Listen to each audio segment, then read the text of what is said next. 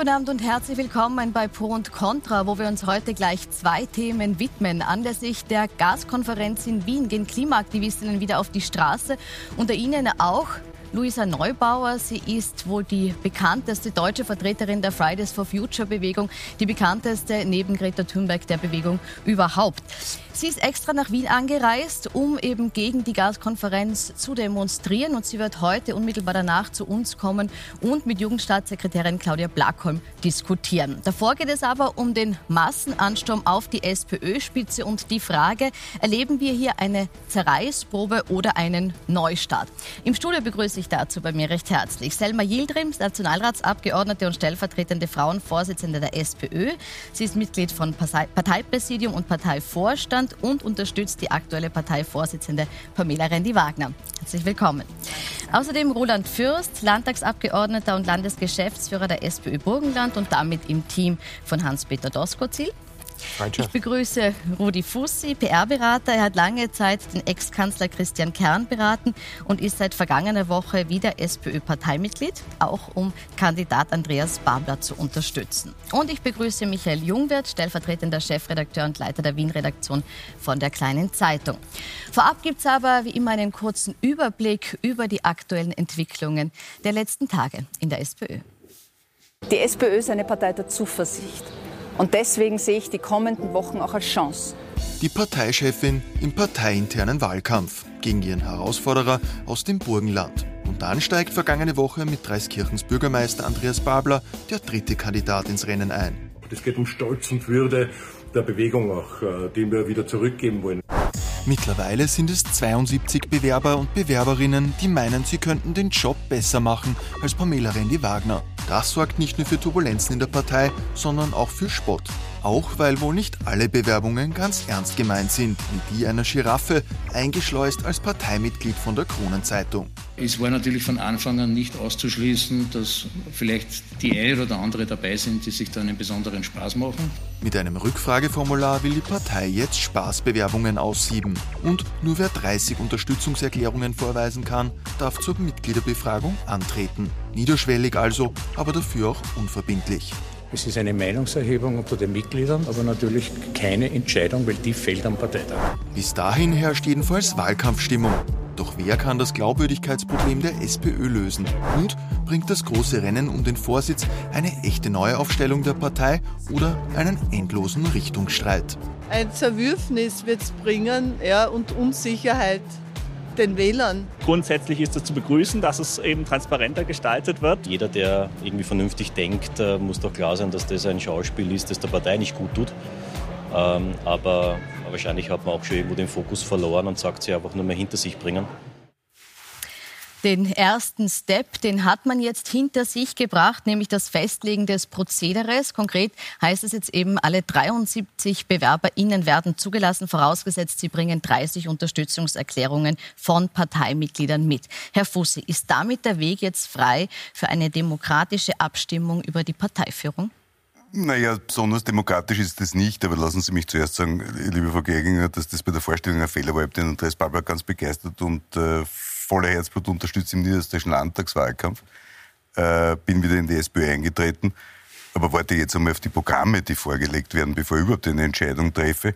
Heute aber den Demokratisierungsansatz vom Herrn Babler genauso gut wie die Pandemiepolitik der Rendi Wagner und vor allem die Sozialpolitik von Hans-Peter Drosko zählen, nur damit das mal klar ist am Anfang. So. Äh, Demokratisierung. Also keine Festlegung, alles noch offen. Na, wie soll man sich festlegen? Äh, wir sind doch nicht bei einer Castingshow, wo man sagt, äh, wir nehmen jetzt den, der das hübscheste Kostüm anhat oder am besten tanzen kann und den, den die netten Bär der SPÖ gibt, sondern man wird auf Programme warten müssen. Und äh, da kenne ich noch keine, aber zur Demokratisierung.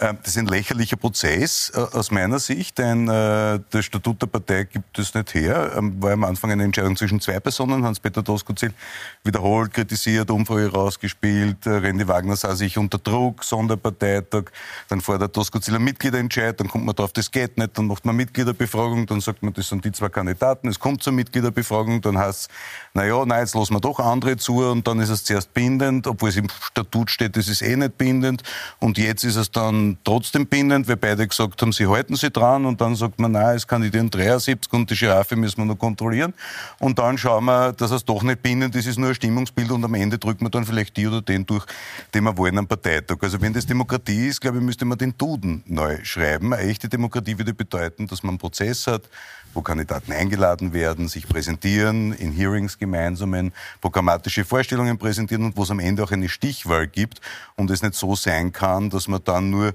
sagt, okay, jetzt fragen wir mal und wenn es uns gefreut, nehmen wir es ernst und wenn nicht, nicht. Das ist eine Karikatur von Demokratie. Frau Jeldrim, eine Karikatur von Demokratie, was da passiert?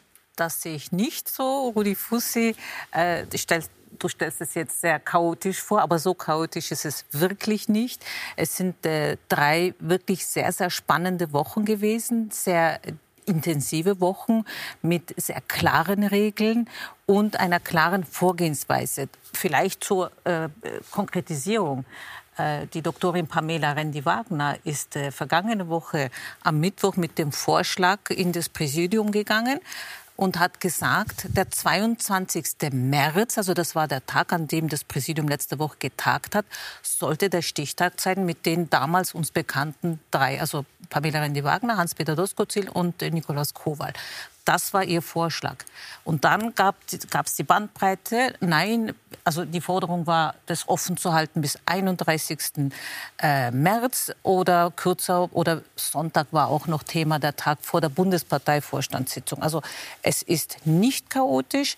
Wir haben uns in allen drei Sitzungen ausnahmslos alle sowohl die Bundesparteivorsitzende, die neun äh, Landespartei, also acht Landesparteivorsitzenden und die Vorsitzende aus Vorarlberg, äh, Gabi Sprickler-Falkschlunger, inklusive kooptierte, also mit beratender Stimme anwesende Vertreterinnen der Gewerkschaft, der Jugend, der Frauen äh, und äh, alle haben dafür gestimmt. Diesen also Stichtag. Ein, gemeinsamer, also kein Chaos, einstimmig, ein gemeinsamer absolut Beschluss. gemeinsam, wohlwissend, dass es einfach mehrere Bewerbungen geben wird, wenn wir diesen Stichtag nicht am 22. belassen, sondern Kompromiss 24. also Freitag. Herr Fürst, jetzt wollten Sie ursprünglich höhere Hürden für die anderen BewerberInnen. Äh, das haben Sie auch gesagt in der, in der Sitzung oder man hat es gehört. Jetzt steht am Stimmzettel Pamela Rendi-Wagner ganz oben. Danach steht Hans-Peter Doskozil und dann alle anderen. Haben Sie durch diesen Modus nicht schon die Abstimmung zu einem Zweikampf stilisiert? Ausgerufen. Ich mag ja vielleicht einmal beginnen mit dem Positiven. Also die Sozialdemokratie hat sich jetzt entschieden zu einem historischen, einmaligen äh, Prozess, wo ein, eine Vorsitzende, ein Vorsitzender Kanzlerkandidat, Kandidatin von den Mitgliedern, das ist das höchste Souverän, das die Bewegung hat, äh, gewählt wird. Also das ist einmal wirklich hervorzustreichen und das allen zu Wobei danken. es nicht bindend ist, das muss man auch ja, immer dazu ist, sagen. Und das, das ist die erste große Kritik, die ich anbringen will. Mhm. Es ist nicht bindend. Äh, ich kenne das Statut des Landesgeschäftsführers sehr gut. Aber ich verstehe nicht, warum man sich nicht committed hat und sagt, der dort Erster wird oder Erste. Äh, die wird dort am Parteitag vorgeschlagen. Punkt. Und alle haben sich äh, hinter dem oder der zu versammeln. Lassen Sie mir einen Ansatz sagen. Das ist nämlich Politik. Wir haben erst im Herbst Kommunalwahlen gehabt. Übrigens die historisch beste Ergebnis für die Sozialdemokratie im Burgenland. Das sind Bürgermeister, Bürgermeisterinnen mit drei, vier Stimmen äh, Bürgermeister geworden in der Direktwahl. Und da fragt niemand mehr, ob das viel Abstand war oder wenig Abstand, sondern das wurde akzeptiert, wie es in einer Demokratie äh, auch ist und wie es auch in einer Bewegung sein sollte. Und das ist äh, nicht nachvollziehbar, warum das nicht so gemacht worden ist, weil man immer das Gefühl hat, man lasst sich noch eine Hintertür Gut, offen. Fragen wir nach, warum ist, ist das legitim. nicht so gemacht worden? Demokratie funktioniert nur, wenn es klare Regeln gibt und alle sich an diese Regeln halten. Jetzt können wir, du bist Landesgeschäftsführer, nicht hergehen und sagen, im Statut steht Befragung. Ja, das kennen wir aus der repräsentativen Demokratie in diesem Land. Aber es steht ausdrücklich drinnen, diese Befragung äh, ist eine, äh, äh eine Willenskundgebung. Und und es darf nicht befragt werden, wer Spitzenkandidat oder Parteivorsitzender werden kann. Das steht ausdrücklich das drinnen. Ob wir es jetzt von einem Statut treiben lassen so, oder Moment. so flexibel sein? Gelten uns, jetzt Regeln? Halten wir uns ja, ja. an Halten selbst auferlegte Regeln? Ja oder nein? Ja. Wie gehen wir innerparteilich mit der Demokratie um? Daran wird man uns messen, wenn wir wieder das Vertrauen gewinnen und ein Land regieren. Wie halten wir uns an demokratische Regeln? Das ist schon sehr zentral. Und wir können nicht sagen und wären angreifbar, dann wäre Chaos, wenn wir sagen, nein, äh, Bundesparteitag äh, lassen wir weg, weil natürlich die, das, was die Mitglieder jetzt an, an, an äh, Abstimmung bzw. an Ergebnis herauskommt, hat unsere Parteivorsitzende als erste gesagt, ich, es ist nicht verbindlich, aber ich werde mich daran anderes, halten. Wenn der, wenn der ich werde mich daran halten. Das ist ein Stimmungsbild. Nein, es ist kein Stimmungsbild, das ist der Wille der Mitglieder. Und wenn das der Bundesparteitag nicht berücksichtigt, dann haben wir wirklich ein großes Problem in der, in der Partei. Aber du kennst Instrumente ja, der direkten Natürlich. Demokratie. Ja. Wie ist es denn bei einer Volksbefragung? Wie bindend ist das? Erklär mir das jetzt. Du bist naja, weil Politiker gern gegen das Volk regieren, deswegen äh, haben sie das ganz gern, dass sie Befragungen Nein. machen. Und Nein, wenn schau, Befragungen gemacht werden, sehen wir, dann weißt du ja, schau. dass das eher so Non-Nachfragen sind, sie für dagegen Freibier. Bitte vermischt das nicht. Sie hat gesagt, auch wenn das Statut das nicht vorsieht, für sie, sie ist es bindend. halten. Ja, sie, das finde ich auch gut. Und das war eine freiwillige hat Entscheidung. gesagt, das hat, äh, ich sie hat es zuerst gesagt. Ich nehme an, Andi Babler wird sich ebenso dann halten. Doskozil hat es gestern gesagt, Andi Babler so, offensichtlich Also ist ja alles in Ordnung. Der ja. Punkt ist nur der, also, man kann nicht sagen, man hat sich an das Statut zu halten, na Moment, und dann sagt man, gleich, man soll sich an das Statut Natürlich, aber wenn der Statut vorsieht, dass äh, keine Personalentscheidungen über Mitgliederbefragung getroffen werden können und man fragt trotzdem Personal ab, dann kann man auch darüber diskutieren, ob aber das Ganze überhaupt statutenkonform ist. Oder? Die Genese ist für wie? die faktische Geltung eines Statuts tatsächlich irrelevant. Das ist Herr nicht Jungwirth, irrelevant. ich möchte Sie fragen, jetzt wird hier sehr viel diskutiert, ob das Prozedere in Ordnung ist oder nicht. Frage. Ist man damit unter auch zu streng, wenn man jetzt der SPÖ zuschaut? Ist es nicht gut, dass es hier jetzt diesen basisdemokratischen Ansatz gibt in der Partei? Wer ist gegen Basisdemokratie? Wer ist dagegen, dass man die Basis, die Mitglieder äh, einbindet? Ich erinnere nur an die Nachfolgefrage von Michael Ludwig. Das hat man nicht die Mitglieder befragt, sondern den Parteitag. Also da hat es eine, eine Mitgliederbefragung gegeben, die sehr erfolgreich war. In diesem Fall, glaube ich, würde ich sagen, was wir hier leben, ist nicht Ausdruck eines wiedergewonnenen Selbstbewusstseins, sondern eher ein Akt der Verzweiflung, äh, äh, der eher nicht Gräben zuschüttet, sondern neue, neue Gräben aufreißt. Äh, wir haben ja gerade die ganze Diskussion äh, jetzt hier mitverfolgt, äh, die chaotisch abgelaufen ist.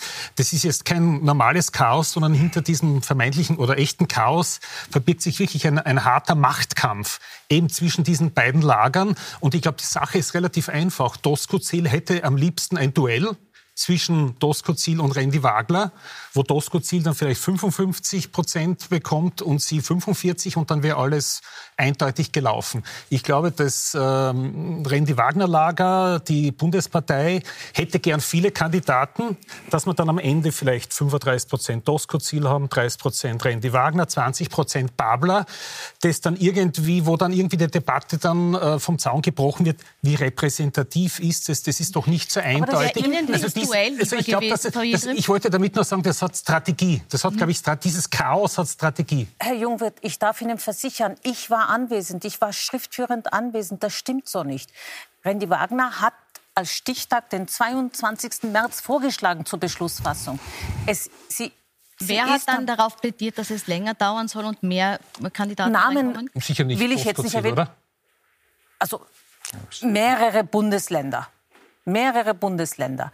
Und uns war es wichtig, von der ersten Sitzung, im Übrigen, im Übrigen haben wir uns wirklich sehr gefreut und ich kann Ihnen versichern, nach 20 Jahren überwiegender ehrenamtlicher Tätigkeit habe ich noch nie so gute, spannende und wirklich informative und kontroversielle Diskussionen erlebt, wo am Ende beispielhaft einstimmig und im Konsens rausgegangen wurde. Bis auf einen kleinen Punkt, können wir gerne ansprechen, was das war. Aber ich habe das noch, so soll es sein. Gut. Nämlich gemeinsam rausgehen. Und das stimmt nicht. Ich darf es Ihnen okay. versichern, das stimmt nicht. Ganz kurz würde ich gern von äh, Herrn Fürst wissen, wären Sie oder waren Sie dafür, den Termin nach hinten zu schieben und mehr Kandidaten zuzulassen? Oder wäre es Ihnen lieber gewesen, es bleibt bei diesen drei Kandidaten? Nein, äh, also äh, Korrektur, sobald man eine Mitgliederbefragung ins Feld wirft, ist klar, dass sich mehrere Kandidaten äh, melden können. Ich verstehe nicht, warum man sich nicht auf einen Stichtag geeinigt hat, dann hätte man den ganzen Zirkus nicht gehabt. Äh, es war klar, dass man mit 15.3., wie auch immer, am 20.3. einen Stichtag macht.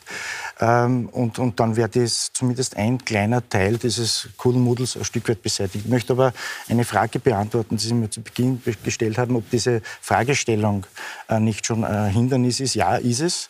Ich bin Sozialwissenschaftler, habe sehr viele Studien gemacht und ich weiß, wie über Fragen äh, schon eigentlich äh, Ergebnisse vorweggenommen werden. Das heißt, wie hätten Sie die Frage lieber formuliert? So wie es der Herr Fussi am Anfang erwähnt hat, dass es klar wäre, dass man dann einfach die Frage stellt, wer soll Bundesparteivorsitzender und jetzt glaube ich ist das Kanzlerkandidat, Kandidatin drinnen, der Sozialdemokratie werden. Und dann wird sozusagen gereiht natürlich die Parteivorsitzende an erster Stelle. Das halte ich im Übrigen für einen der entscheidendsten Fehler, den jetzt die Partei nur machen konnte.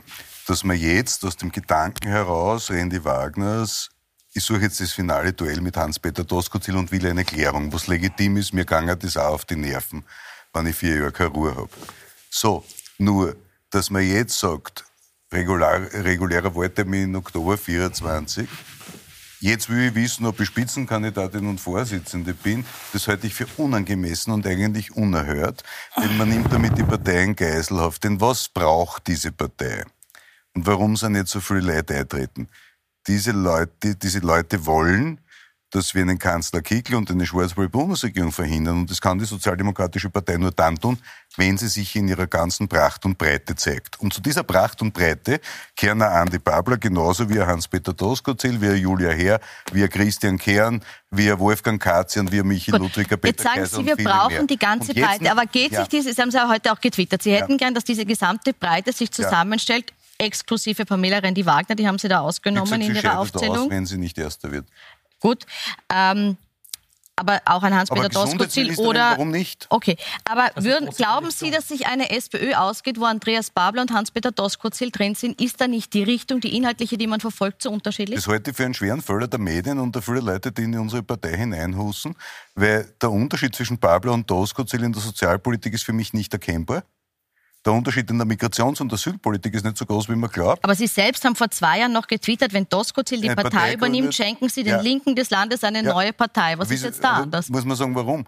In der Zwischenzeit hat Hans-Peter Doskozil als einziger in dieser Partei einen Mindestlohn durchgesetzt. Jetzt kann man sagen, nur für die Landesangestellten. Aber wir haben eine Teuerungskrise wie noch nie. Die Leute können nicht nur von den Sozialleistungen nicht mehr leben, sondern selbst wenn es 40 Stunden arbeiten gehen. Und ich will dass diese Partei mit der Ansage in den nächsten Nationalratswahlkampf geht, dass man ein zentrales Versprechen wieder erfüllt, dass nämlich, wenn man arbeiten geht, dass man davon leben kann. Und es gibt heute, wenn ich mir Berufe anschaue, wo die Leute 14, 15, 1600 Euro verdienen, da eine 50 Quadratmeter Wohnung in Wien mit Energie ein Tausender kostet, in Innsbruck, in Salzburg, in Graz, wollen wir einen Staat haben, wo wir die Leute Dauer alimentieren. Mindestlohn, erste Ansage. Zweite Ansage, was Doskozil dort gemacht hat im Burgenland, der wird das erste Bundesland sein, der Energie CO2-neutral ist, klimaneutral. Ich meine, Entschuldigung, das ist ja nicht nichts, dass mir das eine Kacken von der Seite nicht gefällt, dass mir manche Wortmeldungen bei der Asylpolitik nicht gefallen und ich da vom Humanitätsansatz, dem Andi Babler um Welten näher bin, geschenkt. Nur eines weiß ich, dass diese Partei keine Chance hat, wenn sie nicht es schafft, die Flügel Babler, Kern, Ludwig, Tosco-Ziel alle einzubinden, die sollen endlich sich zusammensetzen, diese Neuen, und weil es geht um die Verantwortung für die Republik, sollen die persönlichen Befindlichkeiten zur Seite legen, weil wir müssen uns eins überlegen, der Feind ist nicht der Herr Fürst, nicht die Frau Ilderim, nicht der Herr Fusse, nicht der Herr Ludwig, nicht der Herr Kaiser, sondern der Feind ist der Faschismus, der Feind ist die Politik, die die Armen in dem Land noch ärmer macht, und da muss die Sozialdemokratische Partei wie ein Bollwerk dort stehen. Herr Fürst, jetzt frage ich Sie, geht sich das aus, Andi Babler und ähm, und Hans-Peter Doskozil in einer SPÖ, vielleicht sogar mit einer Doppelspitze? Aber die zweite Frage kann ich nicht beantworten. Natürlich geht sich das aus. Und ich bin da zu in dem Fall bei 100 Prozent beim Rudi Fussi. Äh, wenn man es durchdekliniert, das, was der Andi Babler jetzt in Dreiskirchen macht, in einer, in einer Stadt, und das, was der Hans-Peter Doskozil in einem Bundesland macht, da werden Sie ganz wenig Unterschiede finden. Ja? Photovoltaikanlage, hast es angesprochen, wird jetzt im Mai eröffnet, die größte in Österreich. Aber bleiben wir konkret äh, jetzt auch bei ja, der Migrationsfrage. Das ja, ist ja das, wo man den größte, die größte Diskrepanz sieht. Ich habe sehr lange als Bewährungshelfer gearbeitet und habe sehr viel mit geflüchteten Menschen gearbeitet, auch in Dreskirchen, kenne die Situation da sehr gut, kenne aber die Situation an der Grenze an der burgenländischen, wo es eine hohe Verunsicherung der Bevölkerung gibt. Ich darf nur verweisen, wir haben im letzten eineinhalb Jahr fünf tote Menschen gehabt, wir haben Dutzende Verletzte gehabt, wir haben eine unsichere Situation an der Grenze. Und das ist, sind andere Wahrnehmungen, auch was die Wiener Genossen und Genossinnen haben, die ja nachvollziehbar sind. Und das geht sich aus, selbst wenn man das Thema Migration oder Asyl durchdekliniert. Man müsste man es einmal tun. Man müsste mal hinsetzen und zu sagen, was ist das Team Haltung? Äh, gegenüber dem Team Nicht-Haltung oder weniger Haltung. Ich sag, und warum Satz, hat das mit, mit Pamela Rendi-Wagner nicht funktioniert? Sozialdemokratin ist, die haben alle eine Haltung. Aber es mit, bei der Rendi-Wagner hat mit Asylpolitik überhaupt nichts zu tun. Bitte? Das mit Randy Wagner, dass das nicht funktioniert hat, hat mit der Asylpolitik Nein, aber das durch, Durchdeklinieren der Themen. Weil das war ja jetzt gerade ganz kein besonders politischer Mensch ist. Nein, das ist der wahre also, Grund. Ich würde vielleicht da muss ich protestieren. Also das ist jetzt wirklich nicht fair, Rudi. Das ist absolut nicht fair, weil wir wissen, dass das äh, Grundsatzpapier äh, von Hans-Peter Doskozil und von Peter Kaiser äh, in einer äh, wirklich äh, Einbindung aller äh, Bundesländer erarbeitet wurde. Und zwar hat sie diesen Auftrag nicht nur von ihrer, vor ihrer Zeit übernommen, sondern sie hat es noch einmal bekräftigt und hat auch veranlasst, dass es noch einmal aktualisiert wird, angeschaut wird, gibt es neue Herausforderungen. Aber in dieser Migrations- und Asylpolitik brauchen wir uns alle nicht in den Sack hineinlügen. Das ist EU auf EU-Ebene zu regeln. Wir können auf nationaler Ebene nicht wirklich was verändern. Aber die Sicherheitsfrage ist wichtig und das hat sie oft genug zum Ausdruck gebracht. Sicherheit ist wichtig, dass Leistung sich lohnt, ist wichtig, dieser soziale Aufstieg, weil sie, wenn man sich ihre Biografie anschaut, ja aus dieser Kreisge-Ära noch profitiert hat und wirklich aus den bescheidensten Verhältnissen diesen Weg gegangen ist. Und das möchte sie für dieses Land auch. Und es gibt kein Konzept, bitte, das keine Antworten hat. Sie hat super Konzepte, aber das beste Konzept und die beste Kampagne nützt nichts, wenn sie nicht breit getragen wird. Und da nützt es nicht, wenn Randy Wagner vorne allein steht. Da ist wichtig die Landesvorsitzenden, äh, die Landesparteivorsitzenden, da sind wichtig die Frauen, die Jungen. Das müssen, diese Kampagnen müssen von allen getragen werden. Ihr müsstet das doch als Profis wissen, wenn das nicht mitgetragen wird, und das sind verdammt gute Konzepte. Also gerade die Profis können entscheiden, ob Kampagnen professionell also. sind oder nicht. Aber wenn sie, ja. und die beste Kampagne Herr Fürst ist, kurz am Wort. ist nichts ne, wert, wenn es nicht mitgetragen wird, sondern gleich eigentlich mit einem Kommentar öffentlich zerschlagen wird. Ich habe mir so oft gedacht, wir können uns das Geld für die Kampagnen sparen, weil wir reden dann nur noch mehr und die Medien hüpfen nur sehr gern drauf und, und stilisieren natürlich jeden Halbsatz gerne zu einem Konflikt, Konflikte, die es nicht gibt. Aber lassen Sie Herrn Fürst kurz replizieren, der wollte noch einhaken. Ich möchte fast ein bisschen recht geben. Ich glaube nicht, dass das sozusagen die Verantwortung bei der Parteivorsitzenden äh, äh, liegt, was dieses Thema betrifft, sondern von dem Umfeld, äh, das äh, da beratend tätig ist und das einfach sagt, das ist halt im Sommer, ist es kein Thema, dann wird es dort äh, formuliert. Äh, und dann redet man vielleicht nicht mit den Burgenländerinnen und Burgenländern, aber in Wirklichkeit ist es ein Thema und ich war bei vielen Sagen Sie nur, nennen Sie das Umfeld vielleicht beim Namen. Ich, ich, das weiß ich nicht, was konkret das Umfeld ist. Also, äh, das, das, ist nicht so kompliziert. Politiker reden immer herum. Ja, ne? das, das kann ich nicht bestätigen. Aber sozusagen, ich, ich merke dann schon eine, eine, und das liegt aber nicht nur an der Parteivorsitzenden, sondern das ist überhaupt ein bisschen ein Problem der Sozialdemokratie, eine Inkonsistenz bei dem Thema. Also es geht immer so, so wellenartig auf. Und ich war bei vielen Präsentationen dabei, wo uns Meinungsumfrage im Vorfeld von Wahlen gesagt haben, das Thema Asylmigration ist kein Thema. Das wurde geglaubt. Und in der Nachwahlanalyse war dann immer, so wie bei den letzten Landtagswahlen immer auf Platz zwei das Thema Asyl und Migration, weil das die, Thema, weil das die Menschen beschäftigt.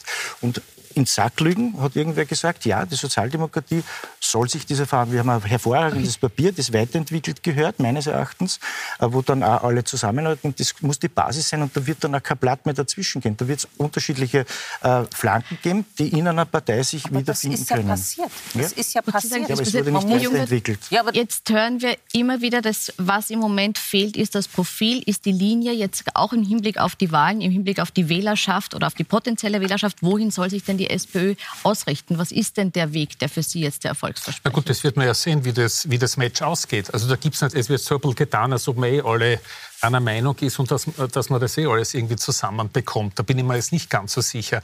Also wenn Tosco Ziel das, das Rennen gewinnt, da bin ich gespannt, wie gewisse Kreise in der Wiener SPÖ oder überhaupt in der SPÖ am, am Linkelflügel des, äh, des, äh, dazu stehen werden. Ähm, also zu meinen, dass das eh alles unter ein Dach zu bekommen ist. Und ich glaube natürlich schon, dass die Migrationsfrage äh, natürlich schon ein, ein, ein, ein, Spalt, ein Spaltbild ist und, glaube ich, in der Wiener SPÖ das einfach anders gesehen wird als vielleicht im, äh, als im Burgenland, auch in, als in der Mur-Mürzfurche, äh, wo du auch zu Hause bist, auch in anderen Bundesländern. Ähm, also zu meinen, das kriegen wir alles unter einen Hut, so einfach funktioniert das nicht. Das aber gar nicht. Das ist ein Papier, das wir alle gemeinsam ja, auf die Wiener ich möchte, jetzt, ich möchte die Diskussion möchte um das Asylpapier jetzt Nein, ich kurz beenden. ganz kurz sagen. Die Linie ist ganz klar. Österreich braucht aufgrund der demografischen Entwicklung Zuwanderung, sonst haben wir zu wenig Leute auf den Baustellen, in den Spitälern, in den Altenheimen etc. Diese Zuwanderung gehört gesteuert. Punkt eins. Punkt zwei. Wir haben eine humanitäre Verpflichtung und die erledigen wir gerne und die, die erledigen wir besser und quantitativ in weit größerem Umfang als die meisten europäischen Länder. Da brauchen wir uns nicht verstecken, da sind wir gemeinsam mit Schweden und Deutschland vorne. Nur eine steht auch fest. Man darf nicht so tun, als würde ein kultureller Hintergrund keine Rolle spielen bei der Zuwanderung. Das wird meistens negiert, gerade bei meinen linken Freunden selbst. Ich bin homosexuell, mit einem Mann verheiratet, ich brauche nicht massiv viele Leute in dem Land, die der Meinung sind, man soll mich von einem Dach haben, weil ich schwul bin.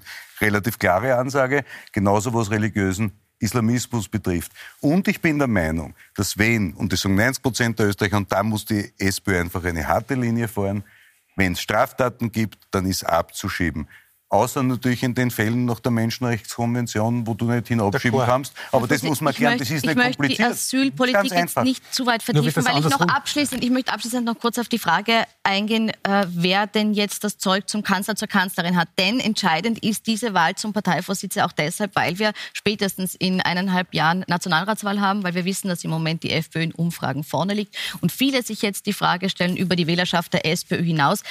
Gibt es die Möglichkeit, dass das noch gedreht wird, dass die SPÖ aus dem Prozess so stark rausgeht, dass sie vielleicht wieder die Spitze übernimmt, die sie ja schon hatte in Umfragen nicht zu lange her. Frau Yildirim, jetzt die Frage nach diesen wiederkehrenden Angriffen, die es auf Pamela Rendi-Wagner gegeben hat, nach dem, was Sie jetzt gesagt haben, den Attacken, die jedes Mal gekommen sind, wenn ein Vorschlag aufgetaucht ist.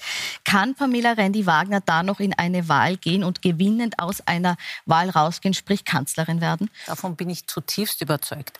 Davon bin ich überzeugt. Sie hat das bereits bewiesen. Wir waren schon einmal vor einigen Monaten über 30, 31 Prozent. Wenn doch bitte die Zusammenarbeit so verlaufen würde wie in den letzten zwei, drei Wochen. Nämlich alle Landesparteivorsitzenden haben da gefälligst mit dran zu arbeiten. Alle Organisationen, jeder der Gewerkschaften, alle, denen diese sozialdemokratische Politik wichtig ist in dem Land. Und wir brauchen sie alle. Wir brauchen das Know-how und wir sind in der Lage, hier trotz kontroversieller Zugänge und Debatten gemeinsam raus aus Sitzungen und vertreten wir diese teilweise Kompromisse, die wir auch in eigenen Gremien haben. Also dann nämlich sind wir stark und dann werden wir das schaffen und dann wird Pamela Rendi-Wagner eine hervorragende Bundeskanzlerin werden. Jetzt hat ja Hans-Peter Doskozil gesagt, wenn er nicht an erster Stelle landet, dann zieht er sozusagen sich zurück aus dieser Vorsitzbewerbung. Heißt das auch, dass er dann die öffentliche Kritik an dem künftigen Parteivorsitzenden, der Parteivorsitzenden einstellen wird? Das hat er definitiv gesagt, aber lassen Sie mir noch einen Satz dazu sagen. Äh, das ist mir wichtig. Ja. Das heißt, dann gibt es keine Zwischenrufe mehr, dann gibt es keine also Angriffe also, mehr auf eine mögliche Wir würden gerne eine eigene Bundes Sendung machen, äh, was Zwischenrufe und was, äh, was Querschüsse sind. Das ist ja auch ein Konstrukt. Es hat nie persönliche Angriffe von Hans-Peter Doskozil gegeben. Es waren immer über inhaltliche Themen. Und das ist auch eine Frage, wie man in einer breiten Partei so etwas zulässt, ob man das als Querschuss abqualifiziert oder das vielleicht als inhaltliche Bereicherung. Könnte man mal extra Sendung machen. Das war vielleicht ein inhaltlicher Querschuss dann. Aber lassen Sie mich... Viele Jahre das wirklich unter der Prämisse inhaltliche Kritik und das vertragen wir. Nur es war dann ganz klar, dass dann quasi diese Vorsitzfrage jedes Mal in jedem Interview hineingepackt war. Und das hat uns geschadet als Medien Bewegung. Auch gefragt, muss man fairerweise sagen. Eben, und da ist natürlich Gut. darauf Bezug genommen worden. Also ganz so war es nicht. Also diese Böse Journalisten. Nein, das, ich glaube nicht, Nein, dass lassen wir kurz den Herrn Fürst den, lassen wir kurz den Herrn Fürst den Satz beenden also und dann kann der Journalist noch genau, was dazu sagen. Genau, also bitte. Dann, ja. Also, also so ganz sagen, so ist es So nicht. einfach ist es nicht. Ja. Ich, hätte, ich hätte schon gesagt, natürlich gibt es ein Selbstverschulden, ein Eigenverschulden. Das ist ja bei jedem Konflikt so. Da müsste man ja irgendwo, weiß nicht, äh, Augrenzen sein, wenn man nicht glaubt, dass man äh, die, die, Weisheit äh, gepachtet hat alleine. Natürlich gibt es eine Eigenverschuldung. Aber lassen Sie mir vielleicht nur sagen, äh, warum ich mir vorstellen kann, warum äh, die Mitglieder den Hans-Peter Doskozil ähm, letzten Endes äh, den, ja, den, den, Vortritt lassen, weil der Hans-Peter Doskozil bewiesen hat, dass man Wahl gewinnen, gewinnen kann, nämlich sehr deutlich. Und dass ähm, auch klar ist, dass der Hans-Peter Doskozil momentan für mich der Einzige ist, der in äh, andere Wähler- und Wählerinnenfelder auch strahlt. Und ich denke, wenn man sich zufrieden gibt, dass man sagt, man will die Wähler von 2019 abholen, 2020 19, also das waren 20 Prozent, dann sagt man, ja, dann braucht man nichts verändern. Wenn man aber will, dass die Sozialdemokratie mit Abstand stärkste Partei wird, um eben diesen heraufziehenden äh, blau-schwarzen Moloch, die, was die ÖVP versucht, völlig devastiert durch Korruption in die nächste Regierung zu retten und eine blaue Partei, die bei jeder Gelegenheit umfällt und nicht paktfähig ist, dann gibt es meines Erachtens äh, dann nur einen momentan und das ist der Hans-Peter Doskozil. Jetzt möchte ich kurz vom Herrn Fussi noch, wir sind leider fast am Ende der Zeit, Sie haben schon gesagt, Pamela Rendi-Wagner hier, euch Hans-Peter Doskozil, Herr Fussi, ein Name, wer soll für Sie am Ende dort stehen? Christian Kern. Äh, relativ einfach. Das wäre aber dann nicht sehr basisdemokratisch, ähm, oder? Nein, aber es wäre, das war jetzt sozusagen, ich bin ja gefragt nach, nach meinem Wunsch. Äh, man kann Wohlstand nur verteilen, wenn man es erst erarbeitet hat. Und das heißt, das braucht Wirtschaftskompetenz. Das heißt, eine zukünftige Aufstellung ohne Kern ist für mich undenkbar. Mein Wunsch ist, dass Pablo oder Doskozil diese Abstimmung gewinnen. Das sage ich ganz klar, weil Pamela Rendi-Wagner vier Jahre lang bewiesen hat mit ihrer Personalauswahl, mit dem strategischen Missgeschick, dass sie es nicht kann, meiner Meinung nach. Also letzter, letzter Satz. Ich, meine Meinung wirst du mir ja noch zugestehen. Ähm, ich möchte nur sagen, Ganz ehrlich, ich wünsche mir wirklich, dass sich das Lager Pabla Doskozil, die Gewerkschaften, Landesparteivorsitzende auf ein gemeinsames Vorgehen einigen. Ich glaube, beide Flügel müssen vertreten sein. So eine Kombination Pabla Parteichef, Doskozil Kanzler würde mir gut gefallen. Gut, ein Wort, weil wir sind wirklich schon über der Zeit. Wer, wer also ich glaube, Babler ist zu schmal aufgestellt. Äh, der streichelt zwar die Seele der Partei, aber gewinnt keine Wahlen. Äh, zumindest also führt er nicht die SPÖ ins Kanzleramt. Pamela Rendi-Wagner, glaube ich, das wird nicht mehr funktionieren. Also am ersten glaube ich auch, auch dass eher Doskozil das Zeug hätte, die SPÖ ins Kanzleramt zu führen, aber es kann natürlich ganz anders auch ausgehen. Das glaube ich auch. Wir werden es auf jeden Fall intensiv weiter verfolgen, auch an dieser Stelle. Ich bedanke mich bei Ihnen jetzt mal für die Diskussion. Wir machen eine kurze Pause und sind dann mit einem neuen Thema und neuen Gästen zurück, und zwar mit Klimaaktivistin Luisa Neubauer und der Jugendstaatssekretärin Claudia Plakholm. In wenigen Minuten geht es hier weiter. Bis gleich. Thank you. Willkommen zurück bei Pro Contra, wo wir heute in der neuen Halbzeit auch ein neues Thema aufgreifen. Klimaaktivistinnen sorgen gestern für wilde Proteste in der Wiener Innenstadt. Die Polizei setzt Polizeihunde, Schlagstöcke und Pfefferspray dagegen ein.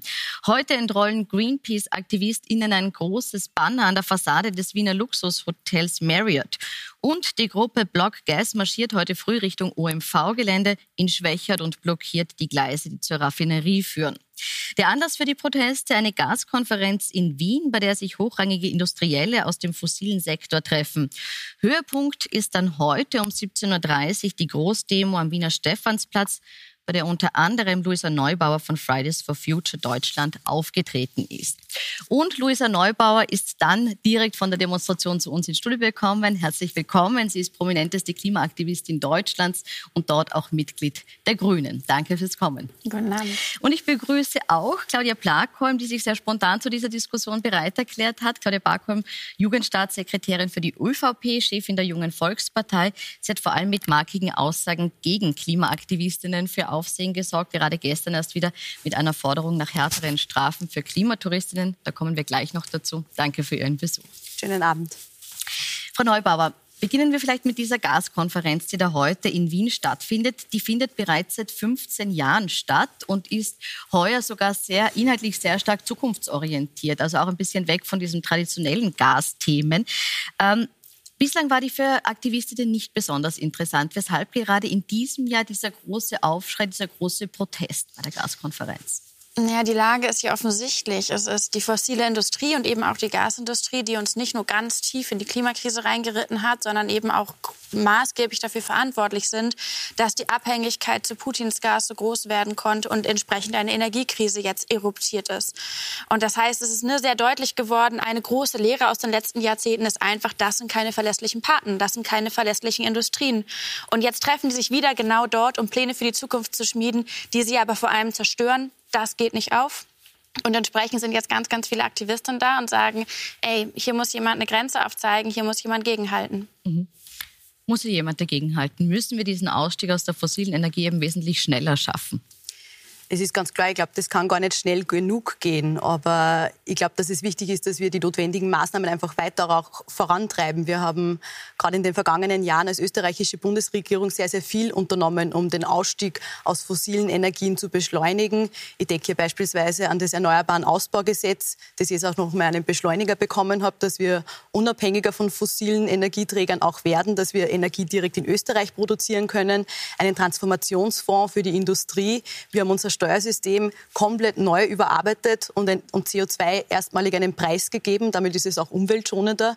Und auch budgetär schlagt sich das natürlich ordentlich nieder. Wir haben alleine für das heurige Jahr 5 Milliarden Euro in Österreich vorgesehen für Klimamaßnahmen, zusätzlich nochmal 6 Milliarden Euro für den Transformationsfonds. Und ich denke, wir sollten uns schon sehr, sehr stark auch auf, in, auf die Industrie fokussieren, weil besonders in der Industrie gleich viel CO2 ausgestoßen wird wie im, CO, im, im Verkehr. Und ich denke, dass wir hier auch neue Technologien beschleunigen müssen. Also sind wir da eh sehr rasant und gut unterwegs, wenn es um den Ausbau erneuerbarer Energien geht?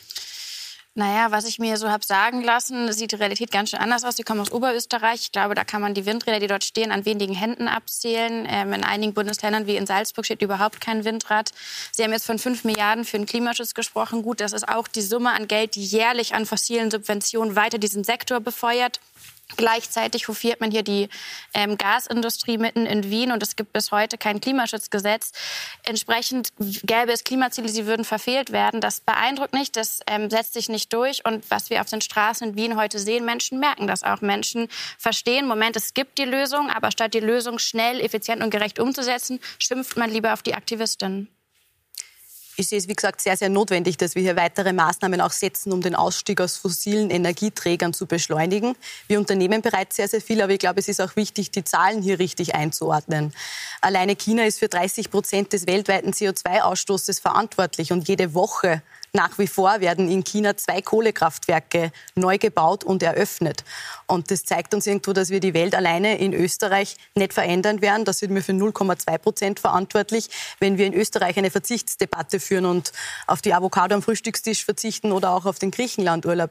Ich glaube, es ist viel, viel wichtiger, dass wir uns nicht zurücklehnen. Ganz im Gegenteil, das will ich damit nicht sagen, sondern dass wir auch vorangehen als technologischer Herzschrittmacher, wo wir zeigen können, wie wir mit Innovation, wie wir mit Fortschritt, mit neuen Technologien, auch technologieoffen zeigen können, was gerade in der Energiewende der Industrie, der Wirtschaft ganz einfach auch drinnen ist. Kurze Nachfrage, hat schon mal irgendwer von Ihnen verlangt, dass Österreich alleine die Klimakrise lösen soll? Natürlich nicht. Das ist eine, ist eine hohle Phrase, wie Sie das so hinstellen. Natürlich gibt es Länder, die mehr ähm, CO2 verursachen als jetzt Österreich, auch als Deutschland.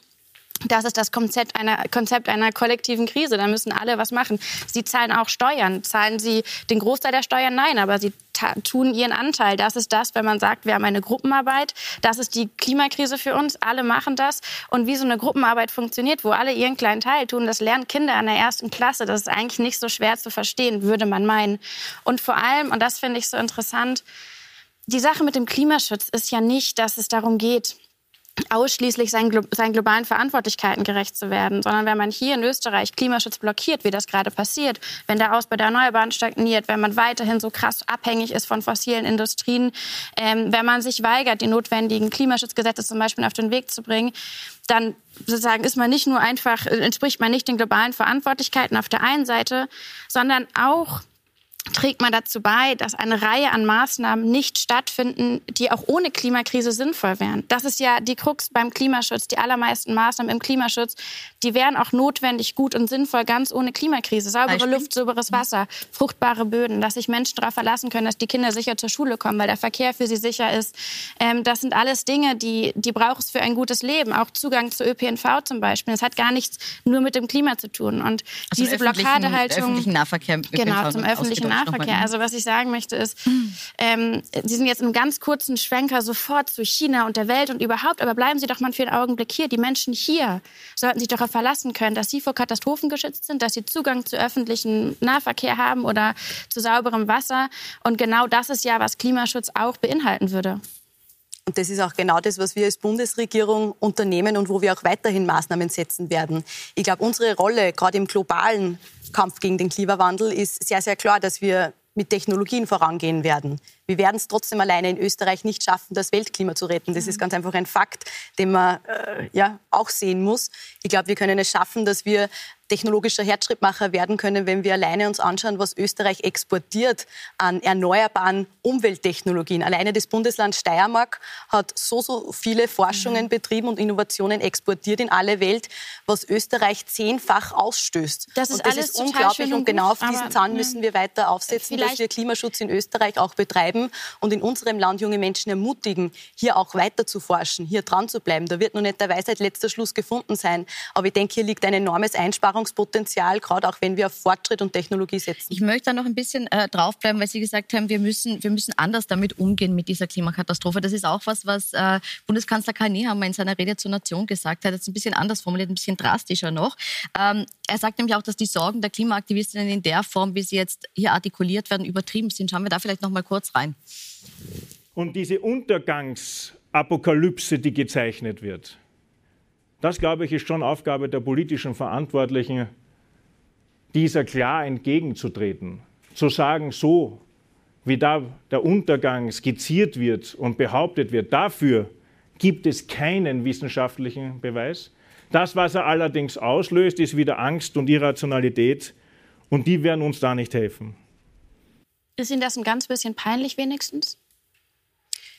die riesengroße Verantwortung der Politik ist es, dass wir diese Balance zwischen Angstmacherei auf der einen Seite, aber gleichzeitig auch auf der anderen Seite von Beschwichtigern und Leugnern nie aus dem Auge verlieren. Die große Verantwortung in der Politik ist es, dass wir im eigenen Handlungsfeld, im eigenen Verantwortungsbereich es schaffen können, dass wir die Dinge unter einen Hut bringen, nämlich die Bedürfnisse von Menschen, von Umwelt, von Klima, von der Wirtschaft genau auch so, von unserem Wohlstand, den wir gesichert haben und gleichzeitig in den Dingen, die nicht in unserem Entscheidungsfeld liegen, die außerhalb unserer Verantwortung liegen, zeigen, wie wir vorangehen können und wie sie andere große Global Player etwas abschauen können von Österreich. Global Player, die für deutlich mehr CO2-Ausstoß weltweit verantwortlich sind. Ich glaube, da kann man in Kleinen lernen von Österreich. Wenn ich da kurz einhaken darf, also das hier, was wir gerade gesehen haben, das hat nichts mit Ausgleich zu tun, das ist Wissenschaftsleugnung. Wir wissen ja, die Aussagen der Klimabewegung sind von der breiten Wissenschaft gedeckt. Sie werden ja sicherlich den letzten ähm, Bericht vom Weltklimarat gesehen haben und gelesen haben. Da steht sozusagen ja eins zu eins drin, wie dramatisch die Lage ist. Dafür haben wir überhaupt keine Worte bisher. Und sich ins Fernsehen reinzustellen und das zu leugnen, das finde ich, ähm, finde ich komplett unverständlich und ähm, unverantwortlich in der Öffentlichkeit gegenüber. Was ich jetzt gerade, wo, wo Sie von Global Playern sprechen, was sich Global Player gerade von Österreich abgucken, ist, wie man um seine Klimaziele rumschlawinert und mit hohlen Phrasen meint, man könnte irgendwas anderes machen. Denn der Mindestanspruch muss doch an alle sein, wir halten uns an unsere eigenen Klimaziele. Wie die Wege dahin sind, fair enough, das kann man ja sozusagen austarieren. Aber es wird kein Weg daran vorbeiführen, radikal aus den Fossilen auszusteigen und radikal in die Erneuerbaren ein. Und das passiert aktuell, das können Sie drehen und wenden, wie Sie wollen, das passiert in Österreich nicht. Und das setzt natürlich auch ein globales Zeichen, nämlich im Sinne von, wir haben die Möglichkeiten, wir haben die Technologien, wir haben die Gelder und wir haben jeden grünen Hang, der uns eigentlich einen Grund geben, mehr geben sollte. Und trotzdem machen wir es nicht. Also das Anliegen, das möchte ich schon auch nochmal klarstellen, das Anliegen ist ja extrem wichtig und auch richtig. Ich halte nur die Methoden, die aktuell an den Tag gelegt werden, insbesondere von Klimaaktivisten, für den falschen Weg. Und bleiben vielleicht. Wir haben gerade eigentlich ganz gut über die Politik gesprochen. Also wir können auch über Klimaaktivismus sprechen, aber die problematischen Methoden, das ist ja die Blockade in der Politik. Ja, und insbesondere im politischen Bereich, in unserem Verantwortungsbereich haben wir in den letzten Jahren sehr, sehr viel auf den Weg gebracht. Klar ist, dass wir hier noch weiter dranbleiben müssen, aber wir haben gerade aus dem Ausstieg aus äh, fossilen Energieträgern bereits sehr, sehr vieles vorgelegt. Und wichtig ist auch, dass wir uns selbst in Österreich ambitionierte Klimaziele gesetzt haben. Bis 2030 100 Prozent Strom aus erneuerbaren Quellen, bis 2040, zehn Jahre später Klimaneutralität in Österreich. Aber klar ist auch, dass es gangbare Wege dorthin geben muss. Und die haben wir in vielen unterschiedlichen Bereichen. Klimaschutz ist eine Quer Querschnittsmaterie, egal ob das in der Mobilität ist, in der Frage des Wohnens, äh, in der Frage des Verkehrs, natürlich ganz klar, aber vor allem auch in der Energie. Und ich denke, da ist sehr, sehr viel gelungen. Da sind wir auf einem guten Weg und den müssen wir konsequent weitergehen, um vor allem auch unabhängiger zu werden und Energie direkt in Österreich zu produzieren. Also das wird das A und O sein im Ausstieg aus fossilen Energieträgern. Wir sitzen hier ein Jahr, mehr als ein Jahr nach der schrecklichen Invasion Putins in die Ukraine und Österreich importiert massenweise fossiles Gas weiterhin von Putin. Was ist denn daran jetzt irgendwie ein großartiger Schritt Richtung Ausstieg aus fossilen Industrien? Und dann meinen Sie, es gibt ähm, Klimaziele, die man einhalten möchte. Ja, aber es gibt ja ohne Klimaschutzgesetz überhaupt keine Art und Weise, wie das überprüft werden kann, dass man die richtigen Schritte macht. Man kann es, man kann es niemandem erklären. Und für mich ähm, ist es unverständlich, wie man das rechtfertigen möchte, dass man so was Simples, so was Banales, den allerersten Babyschritt wie ein Klimaschutzgesetz nicht hat. Da denk, oder stellt sich bei mir einfach die Frage, ob man im Kern eigentlich dann doch nicht so richtig den Klimaschutz machen möchte, der wirkliche Veränderung bringt. Ich glaube, die Bundesregierung hat sehr, sehr klar gezeigt, dass wir sehr, sehr viel für den Klimaschutz unternehmen und auch einiges vorhaben. Das mhm. sieht sie allein in, in, unserem Regierungsprogramm, wo wir den Großteil bereits umgesetzt haben, wo viele, viele Maßnahmen in den unterschiedlichsten Ressorts auf mehr Klimafreundlichkeit auch abzielen, wie wir gerade auch die junge Generation zum Beispiel zum Umstieg auf öffentliche Verkehrsmittel ermutigen können. Ich weiß, dass Fridays for Future in Deutschland die große Forderung hat, dass endlich einmal ein Klimaticket eingeführt wird. In Österreich ist es bereits seit mehr als einem Jahr Tatsache, dass man mhm kostengünstig relativ gesehen auf ganz Österreich verteilt äh, öffentlich unterwegs sein kann. Und da wird immer Luft auch nach oben sein. Und ich halte es auch für extrem wichtig, in der gesamten Debatte immer auch mitzubedenken, dass es unterschiedliche Lebensrealitäten in einem Land, in einem kleinen Land wie Österreich auch gibt. Es wird immer Menschen geben, die nicht äh, vor der Haustüre eine U-Bahn-Station haben, die aufs Auto angewiesen sind. Mit der Verzichtsdebatte alleine werden wir diese Probleme nicht lösen. In Österreich alleine werden wir den Klimaschutz nicht lösen. Und genau deswegen müssen wir vorangehen durch Innovation, durch Forschung, durch Technologieoffenheit. das haben Sie schon gesagt. Ja. Ich habe übrigens kein einziges Mal das Wort Verzicht jetzt gerade genutzt. Also, dass Sie jetzt meinen, ich würde die ganze Zeit eine Verzichtsdebatte ähm, führen, das stimmt nicht. Jetzt haben Sie die jungen ähm, Menschen angesprochen, ähm, und das ist interessant, weil jetzt wollen sie junge Menschen sozusagen begeistern. Und ähm, ich meine, sie sind ja auch verantwortlich für die Jugend. Ich aber so wie ich das mitbekommen habe, Sie haben zuletzt die Jugend vor allem sehr, sehr viel beschimpft. Ich weiß ich nicht, sich da gerne genau auf diesen Punkt ein bisschen zu sprechen kommen, weil, weil Sie vorher nämlich auch diese Protestformen kritisiert haben und gesagt haben, es geht Ihnen, es ist Ihnen klar, dass die, dass die Menschen diese Anliegen haben, aber Sie verstehen den Protest nicht. Äh, jetzt haben wir eben hier heute sehr viele Menschen und gestern auch auf der Straße gehabt, die sich dafür einsetzen. Ist das nicht etwas, so wie es Frau Neubauer auch gerade gesagt gesagt hat, was sie als Jugendstaatssekretärin eigentlich freuen müsste, wenn so viele junge Menschen jetzt auf die Straße gehen und sagen, wir setzen uns ein für eine lebenswertere Welt, eine lebenswertere Umwelt, einen lebenswerteren Umgang mit unserem Planeten?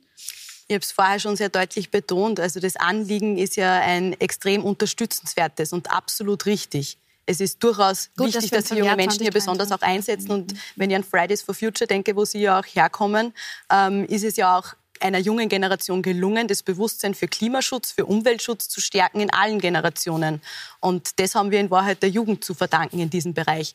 Ich halte nur diese Methoden, die seit einigen Wochen hier an den Tag gelegt werden, für falsch. Ähm, wenn ich daran denke, dass beinahe täglich in einer österreichischen Stadt, egal ob es Wien ist oder andere äh, größere Städte, sich Menschen auf die Straße kleben, Chaos ver, verursachen, gleichzeitig äh, ja, den Pendlerinnen und Pendlern den letzten Nerv kosten, dem Steuerzahler unglaublich viel Geld und der Polizei wichtige Ressourcen, die sie anderswo einsetzen müssten, dann bin ich schon der Meinung, dass wir hier was unternehmen müssen, weil auch die Gefährdungslage ist ganz einfach zeigt, das sind ganz andere Protestformen wie vor einigen Jahren bei Fridays for Future oder meinetwegen auch bei einer Klimaklage. Äh, da muss man schon ganz klar differenzieren, was mit dieser neuen Art des Protestes, wo Menschen gefährdet werden, wo Öl verschüttet wird, unverständlicherweise auch Beton, ähm, das stößt dort enorm viel Unverständnis. Video noch ein, das Sie aus Berlin auch geschickt haben. Bitte schauen wir noch mal kurz rein auf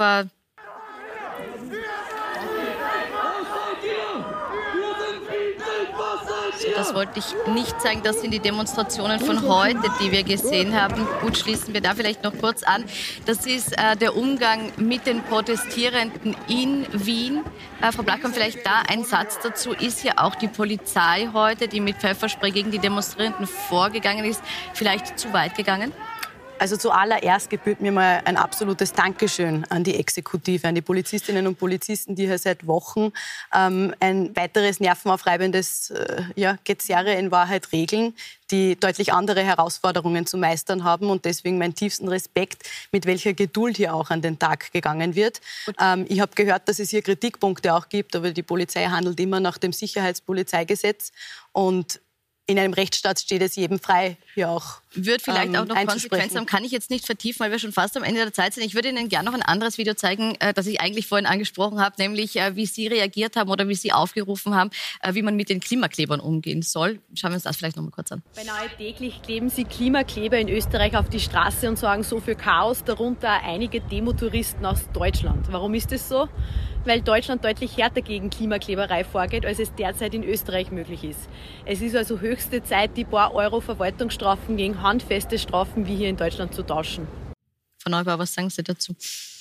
Ja, also ich, ich weiß auch nicht. Sie haben das hier, haben die ja, glaube ich, als Chaostruppe bezeichnet, was ich total lustig finde, wenn man aus einer Partei kommt, der zuletzt zweimal die Regierung implodiert ist. Wer ist da jetzt die Chaostruppe? Ähm, ich frage mich, wo ein einziges Mal so eine Vehemenz im Ton da ist, wenn es um die Klimakatastrophen geht. Die Ursache dieser Proteste ist ja die politische Blockade. Ähm, und man kann jetzt am Seitenrand stehen und sich über die Klimakleber auch beschweren. Man kann ganz viel rumnörgeln. Das macht am Endeffekt aber nicht einen Unterschied.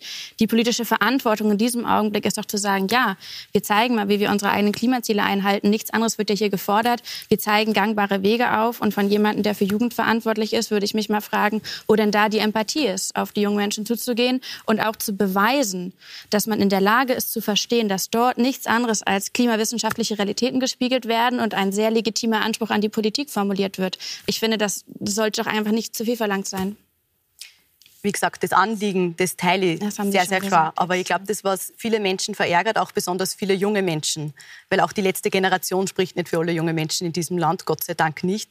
Ähm, das, was die Menschen verärgert und kopfschüttelnd abwendet, ist die Methode, die hier an den Tag gelegt wird. Da wird die öffentliche Sicherheit gefährdet, wenn sie Menschen täglich mit Superkleber auf Autobahnen kleben. Mhm das fordert die Exekutive auf ein enormes. Allein in der Bundeshauptstadt Wien haben die Einsätze in zwei Monaten, im Jänner und im Februar, eine halbe Million Euro gekostet. Das fordert den Steuerzahler, das verärgert Pendlerinnen und Pendler. Und ich glaube, man muss ähm, hier schon auch bedenken, welche Art des Protestes hier gewählt wird. Es wird Öl auf den Straßen verschüttet, in Berlin Sie Beton können sich da ganz toll geschüttet. Aufregen, aber das wendet einfach ja unglaublich viele Protest. Menschen kopfschüttelnd ab und damit verfehlt man ja genau das, was man erreichen will, nämlich dass man Menschen für den Klimaschutz begeistern kann, gewinnen kann. Wir werden über die Methode gleich noch ein bisschen weiter diskutieren. Ich möchte mit Ihnen auch noch über die Verbrennungsmotoren sprechen. Wir sind oh, aber ja. jetzt schon am Ende der Zeit auf Puls 4. Das heißt, ich muss mich an der Stelle auf Puls 4 von Ihnen verabschieden. Sie können aber die gesamte Diskussion online auf puls24.at nachschauen. Einstweilen einen schönen Abend und ich hoffe, Sie schauen sich dann im Nachgang weiter an.